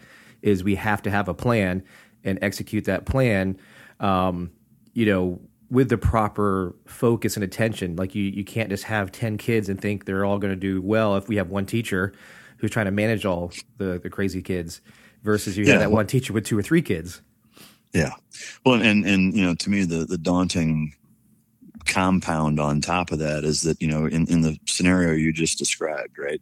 like best case scenario, and this is taking into account that even doing every fucking thing right, just like with kids, some of them just aren't going to make it. Yeah. Right. Like yeah, some just, sure. just aren't going to be what Yep. it takes. So, so given that, that there's that, that some, some of those aren't going to make it, you know, in a best case scenario, like in, in the, in, in everything that you can do, like how many good quality puppies you think you could crank out in a year? No, no, not many. You- You're three or four. Yeah. Yeah. Right. And, and, and there's, you know, around 50,000 working dogs at any given time in, in just this country alone between police, military, federal, state, local law enforcement, customs, border patrol, etc. You know, so like it, it's an impossible task, you know, and, and it's one that's, it's discouraging, you know, because it, it like if there's not, you know, and, and we've been fortunate over the last, you know several decades of of you know primarily in Holland, but but in several places in Europe, uh, you know them as a a nation taking that responsibility on and doing a, a fantastic job with uh, providing you know the the best dogs uh, in the world, you know, and uh, and and that takes you know it doesn't take a village, it takes a fucking nation clearly. Uh, you know, it takes an entire country that, that has that as a pastime the way, you know, we have adult softball leagues here for Christ's sake, you know, I mean, so uh, that's the only way that, that you can really do it. I mean, the, the one potential saving grace, uh, I think, uh, or I hope at least, or two of them is, is one is, is in technology, which I hate to bring that up because I, the, the thought of dogs being replaced by machines is, is a scary notion. Um, you know, but I think that there, there are some things that, that, you know, as, as technology advances that, uh, you know, that, that may at least help assuage some of the demand. Uh, but then cloning. Now, I admittedly, I mean, I've been approached by, by a number of different groups or, or entities that, that have shown interest in, uh, in cloning and, and using some of the, the dogs. Um, you know, I've got a stable of 30 really high level retired dogs that, uh, you know, genetically are, are phenomenal and, and what have you. And, and people have, you know, wanted to, to clone dogs, whatever. I, I've never worked with anybody. I'm skeptical at best.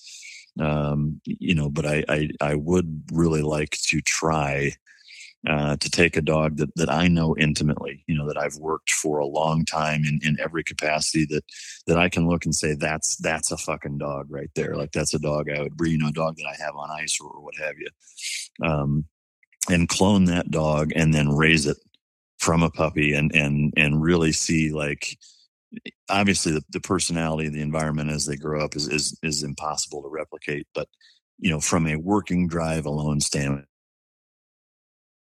um, from from just the drives, the nerves, the fucking the, the, capacity genetically to do the, the, work at the same level, uh, and ultimately, you know, um, you know, the, the, environmental nerves, the drive, all those things are, are, are pretty cut and dry. But most importantly, is that when I get in a bite suit and I get in that dog's head and I push him, does he push back? You know, does he have the same level of of intestinal uh, character in him then, then that's that's the saving grace and then it's just doing it enough to where the, the volume is high enough that from a business standpoint it makes sense uh, cost wise you know because that that's kind of the threshold. No different than like if gasoline goes away like there's going to come a point where even if you have a naturally aspirated or a, sorry an internal combustion engine car like oil companies that there's not a, a high enough demand that's going to justify um, you know, all of the infrastructure that takes place to bring gas to you, you know, at, at two bucks a gallon, three bucks a gallon, it's going to be $500 a gallon, uh, you know, you know, and so to me, like that's kind of where cloning is. It's, it's not a proven enough mechanism, in my opinion. Um, you know, from a from a standard standpoint, to where there's enough people that have bought off on it that are doing it to bring the the overall price of the technology to a reasonable enough price to where it actually makes sense to do it instead of breeding dogs. If if that does take place, then I think that could save the working dog industry. But I, I, think that's really, from my perspective, the only thing that's going to do it because I just don't see the U.S. government doing it. There are not enough people uh, who are good enough at raising puppies to raise enough of them to, uh, you know, to uh, to fulfill the the contracts and the um, the voids that, that are coming online now after 20 years of, of depleting the pond. Yeah, no, and I without I can't get into a ton of information, but I have actually been a part of some uh, research in regards to cloning, and what I'll leave it with is a copy of a copy, and just like a Xerox, when you take a document from the original and you copy it, it's not the same. And what's being learned in regards to that is problematic in certain ways without again I can't get into details but what I can say is yeah we're there's a lot to be worked and there's a lot there's concerns and there's you, you, throw in things like CRISPR into it which they do um, it's it, it, it's bad in certain ways and and there's things again that we, we shouldn't fuck with mother nature you know, in certain aspects.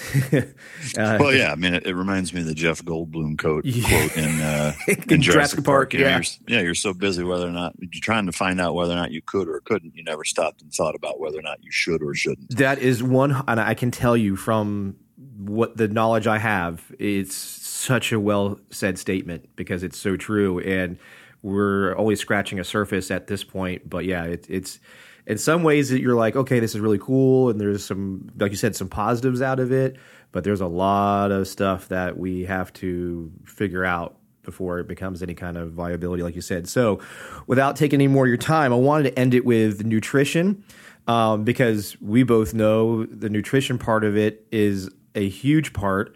Um, I wanted to give this an opportunity for you because you've actually just launched um, a brand of uh, nutrition. I'll let you explain it better because like you can do it better than I can. Uh, talk about the food and what why you did it and what you have. Sure. Well, I, I appreciate the opportunity. I, you know, to me, just you know, having been in the SEAL teams and having worked with with high level working dogs for for a number of years, uh, and and even in myself, I, I know how vital and, and important proper nutrition is. Um, I mean, it's there's kind of a trifecta, I think, with uh, with people and dogs that, that, parallels pretty succinctly, which is, um, you know, the the mental satiety and engagement, physical uh, exercise, active activity uh, engagement, and then the the fueling and the nutritional engagement. Your your body needs all three of those things to to proper functional functionally. Uh, or to function properly. Sorry, fucking dyslexic today. Um, it's all good but you know, but the but that's the rub. Dogs are no different. You know, mm-hmm. like I, I, see it all the time, in, in you know a lot of my one-on-one clients. Uh, you know, on, on the uh, team dog side is is you know they're they're working their dog out you know six hours a day and and can't figure out why he's still such a pain in the ass you know what what are you doing training wise well you know nothing i just i, I can't even wear him out it's like right so you're you're basically conditioning him to be in, even bigger pain in your ass Right? Is it is it no different than you know if if if you're you know only working out and you're not mentally stimulating yourself at all, you're not learning anything, you're not doing anything. You know that, that's when people lose their fucking minds. Uh, if if you c- compound that by fueling your your brain and your body with shitty nutrition that's also you know causing inflammation and gut problems and uh, you know cancer and and you know or at a minimum at at at kind of a best case scenario in terms of the negative impacts like it's just not fueling you as well as as it could be then then you're you're wasting an opportunity you know it's a missed opportunity no different than going throughout the day and and living with your dog and and you know you're getting them in and out of the crate and you're not taking advantage of, of marking these behaviors that the dog is doing uh, that, that you can you know increase reinforcement for that. It, it's the same thing as if, if you're not feeding the absolute best thing that you can feed your dog you're, you're missing an opportunity to, to train and keep that dog at a higher level. Um, one of the frustrations with dog food and, and you know companies such as that is is is just how big of a role marketing plays just like in every other aspect of our life. Um, you know but you know does does a rolex tell time better than a casio? No it's actually worse. Uh, you know it's it's not as accurate as a $60 fucking g-shock. Um, you know but but people buy it because they have brilliant marketing and have for years. Diamonds same thing i mean you name it. So uh, unfortunately there's a lot of ingredients completely accurate uh, you know, that people shy away from or they gravitate towards because it seems like it's the right thing to do and it makes you as a dog owner feel better. What what I have found, and, and again, this is you know working with thousands and thousands of dogs over the last couple of decades, is that you know it mirrors a lot of the same things that that human beings need. I, I will say it's a little different in terms of it's more carnivore esque than it is omnivore esque uh, as as we're involved. Uh, a quick look at a dog's mouth tells you a lot about what they should be eating. You know, we have you know flat flat teeth in the front and square molars in the back, and and are more designed to eat uh, a more well rounded diet. If you've got spikes and serrated carn uh, serrated fucking uh, triangles in your fucking mouth. You're a fucking meat eater. You're a goddamn dinosaur, you know. Um, and that's what they have, you know. So I mean, they are designed to eat fucking whole dead raw animals. Now, uh, yeah, I think raw diets are are the best, especially when they're complete. Um, but I'm I'm also not naive to the fact that one, they're incredibly inconvenient, and two, they're exuberantly costly. Uh, and especially if you're in a working environment, and if you're deploying to fucking Afghanistan in August, like you're not bringing raw food over there, you're just not. Uh, you know, uh, and so there there has to be a a next best thing uh, you know, I've tried dehydrated foods and patties and stuff like that, and same like the the, the cost was astronomical, and most people just aren't gonna uh, aren't gonna do it. And so, uh, what I wanted to do is is create a formula that had all of the ingredients that I liked, but had um, you know the the values in terms of the ratio protein fat, uh, you know moisture ass cal- calcium phosphorus ratios, everything kind of the way that I wanted. That's going to set the dog up for success uh, in, in, knowing that you know what I typically see is that dogs uh, you know run run better and and and do uh, from a performance standpoint do better and, and, and are more productive on higher fat diets than what you typically see just like with people. I'm not saying i'm, I'm making my dog go keto uh, but fat is, is a crucial fucking component to a lot. I mean to their to their vision to their joint health to their coat health uh, to their energy levels to all those things. Most people think well i want uh, you know, my dog to be fucking jacked, so I'm going to feed him a 40% protein diet. You know, especially when it's in a compressed kibble, that's very hard on their kidneys.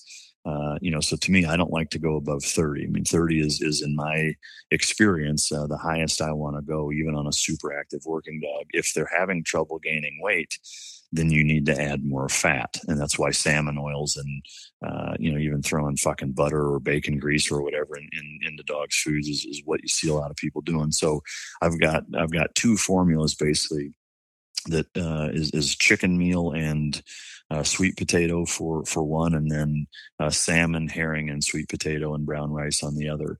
Uh, they both come in 30 protein, 25 fat, or 26 protein and 20 fat, uh, which I don't know of any other uh, dog food out there that has a 26-20 blend. Most of the time, when you see 26 protein, it's well under 20% fat, which I think is a mistake. Uh, that's when do- dogs are less satiated. They're more, they, they seem more hungry, uh, or you need to feed them more, which gives them more protein and more fillers, which equals more dog shit. Uh, and, and they're not, they're not using a, as much of it because they're, they're being overfed. And so that's when you have to add uh, a bunch of other shit to keep them from getting diarrhea uh, you know, which which I think is you know it's kind of like the big pharma. I've got to take this to combat that, which causes this, which makes me need to take that. You know, and it's and it's a stupid vicious cycle. So to me, the the missing ingredient primarily in, in trying to summarize this and, and keep people from falling asleep on us uh, is that I think dogs need more fat, and most of the foods don't give them enough fat. Uh, plain and simple is that you know if you want if you're having a dog that's, that's, having trouble gaining weight don't give them more food with more protein in it. Give them a food with, with higher fat. And the nice thing is is even if it's uh, you know like a a maintenance formula, it's an older dog, what, what have you, is that, you know, that the food that I have is very, very nutrient dense. It's all really, really good calories and, and very high quality ingredients. Uh, so, so you can feed them less. And because it has more fat in it, uh, they're going to be more satiated and not be fucking starving. No different than like if you work out hard and you eat cod, you know, and, and a spoonful of fucking broccoli, like you're going to be fucking starving right? But if you if you eat a fucking ribeye uh, with with butter glaze and salt on it, you're not going to be hungry for fucking two days. Um, you, you, know, and so it's it's that same kind of principle is that uh, it, it's just far better for them. And, and same thing with from a working standpoint. I mean, sled dogs as an example, uh, you know, they're not feeding them lean, fucking uh, high protein proteins uh, during the Iditarod. They're giving them straight goddamn fat right? And and so you can take that same principle. People may say, "Well, I don't have a sled dog. He sleeps on the fucking couch." Great, still give him a high fat diet. Just don't feed him very much. uh, because then his brain is working. You know, fat fats are crucial for joint health, for for brain health, for vision, for all of these things that that primarily most dogs, especially as they get older, what do you see? Lower and lower and lower fat. 27 protein, 8% fat. And they're giving them six cups of fucking dog food and they're, they're shitting piles of bear shit in their backyard. Um, you know, and, and so to combat that, that's the, uh, you know that's the mechanism with which uh, I have come to the conclusion that that did not exist out there and made me want to, to develop this formula in conjunction with a high level manufacturer that was willing to, to work with me on it. And so uh, I'm really really excited about uh, you know we we just launched it here uh, last week is is when the first bags of food started shipping. So we've got the the 2620 blend coming out in a couple of weeks, but the 3025 is out right now. and again, it'll be in those those two ratio formulas uh, and those two blend formulas, the, the chicken and, and uh, salmon, salmon, herring, sweet potato. And where do they go to find this uh, to purchase it? So if you just go to mikeritland.com, um, you know, that's really where you can find everything of mine, whether it's the online training, the merchandise, the collars, leashes, crates, fucking CBD oil, all of that stuff, uh, the food, uh, merchandise, you name it. It's, it's all, you know, kind of the hub is just mikeritland.com. Okay. Yeah. Cause I know you've got between the Warrior Dog Foundation, Team Dog.pet, Trikos, uh, you are a busy man, and I can't thank you enough for taking the time uh, to to do this with me and to share all this great information for everybody listening. Um, you know, and I would recommend people reach out to Mike. Definitely go through, like you said, his Mike his uh, MikeRitland.com page, um, or join TeamDog.pet if you are into training and you're doing training for pet dogs. Um, it's a great forum with lots and lots of information. Uh, check it out. It's you know it's well worth you know is it was it twelve ninety nine a month depending if it's not on sale. Yeah, yeah, twelve ninety nine if you want to do it per month. We do run promotions throughout the year, typically more towards the end of the year, the kind of Black Friday through January first stuff. But uh, or it's ninety nine bucks for the year. Uh, and it's unlimited access to to all of the content. There's uh, almost a thousand minutes of video uh, and most importantly, I think with all of that is that you know it'll be five years in August that I've been doing that, which is, is hard to even believe. But uh, but the forums uh, are are kind of where where the donuts get made, so to speak. Is that uh, you know people can go go in the forums and interact with each other, and I get in there and answer questions uh, every week. So um, at this point, you know, there's five years worth of, of database basically of of you know dog owners of every type, you know, of, of every breed. I mean, you name it, experience, not experience, big dog, small dog, old dog, young dog, uh, you know, great great drive dog, no drive dog, nerve dog, good nerves. I mean, you name it. Uh, you know, and and working with these folks and and addressing their issues. A lot of times they'll post videos uh, you know YouTube links of, of them doing something with the dog, and this is what's happening. And, myself, and, and, a lot of times, a number of other uh, forum members will jump in there and, and uh, chime in as well and share some of their experiences. It's, it's, a community for sure, and that that's what I love the most about the entire thing is that it, it's a family and a community of people that that all care about each other, that all help out, that you know share their experiences, and and we all you know kind of work together to uh, to take the the village approach at, at helping everybody raise their dogs the right way. So it's been a really neat neat project and one that uh, you know I'm, I'm, real proud of and, and, happy that I've been doing because it, has been been well received and I've just really enjoyed it. Yeah, no, and if you want to donate to a great cause, donate to the Warrior Dog Foundation. That's a great uh, organization for dogs. Uh, and it's a great way to donate that money that you know will go to the care and welfare of these dogs that have either retired or retired early and are getting that, like you talked about earlier, that one on one care. So, Mike, again, thank you so much for coming on the show. And everybody, until the next episode, stay tuned for K9's Talking Sense, where it's okay to be nosy.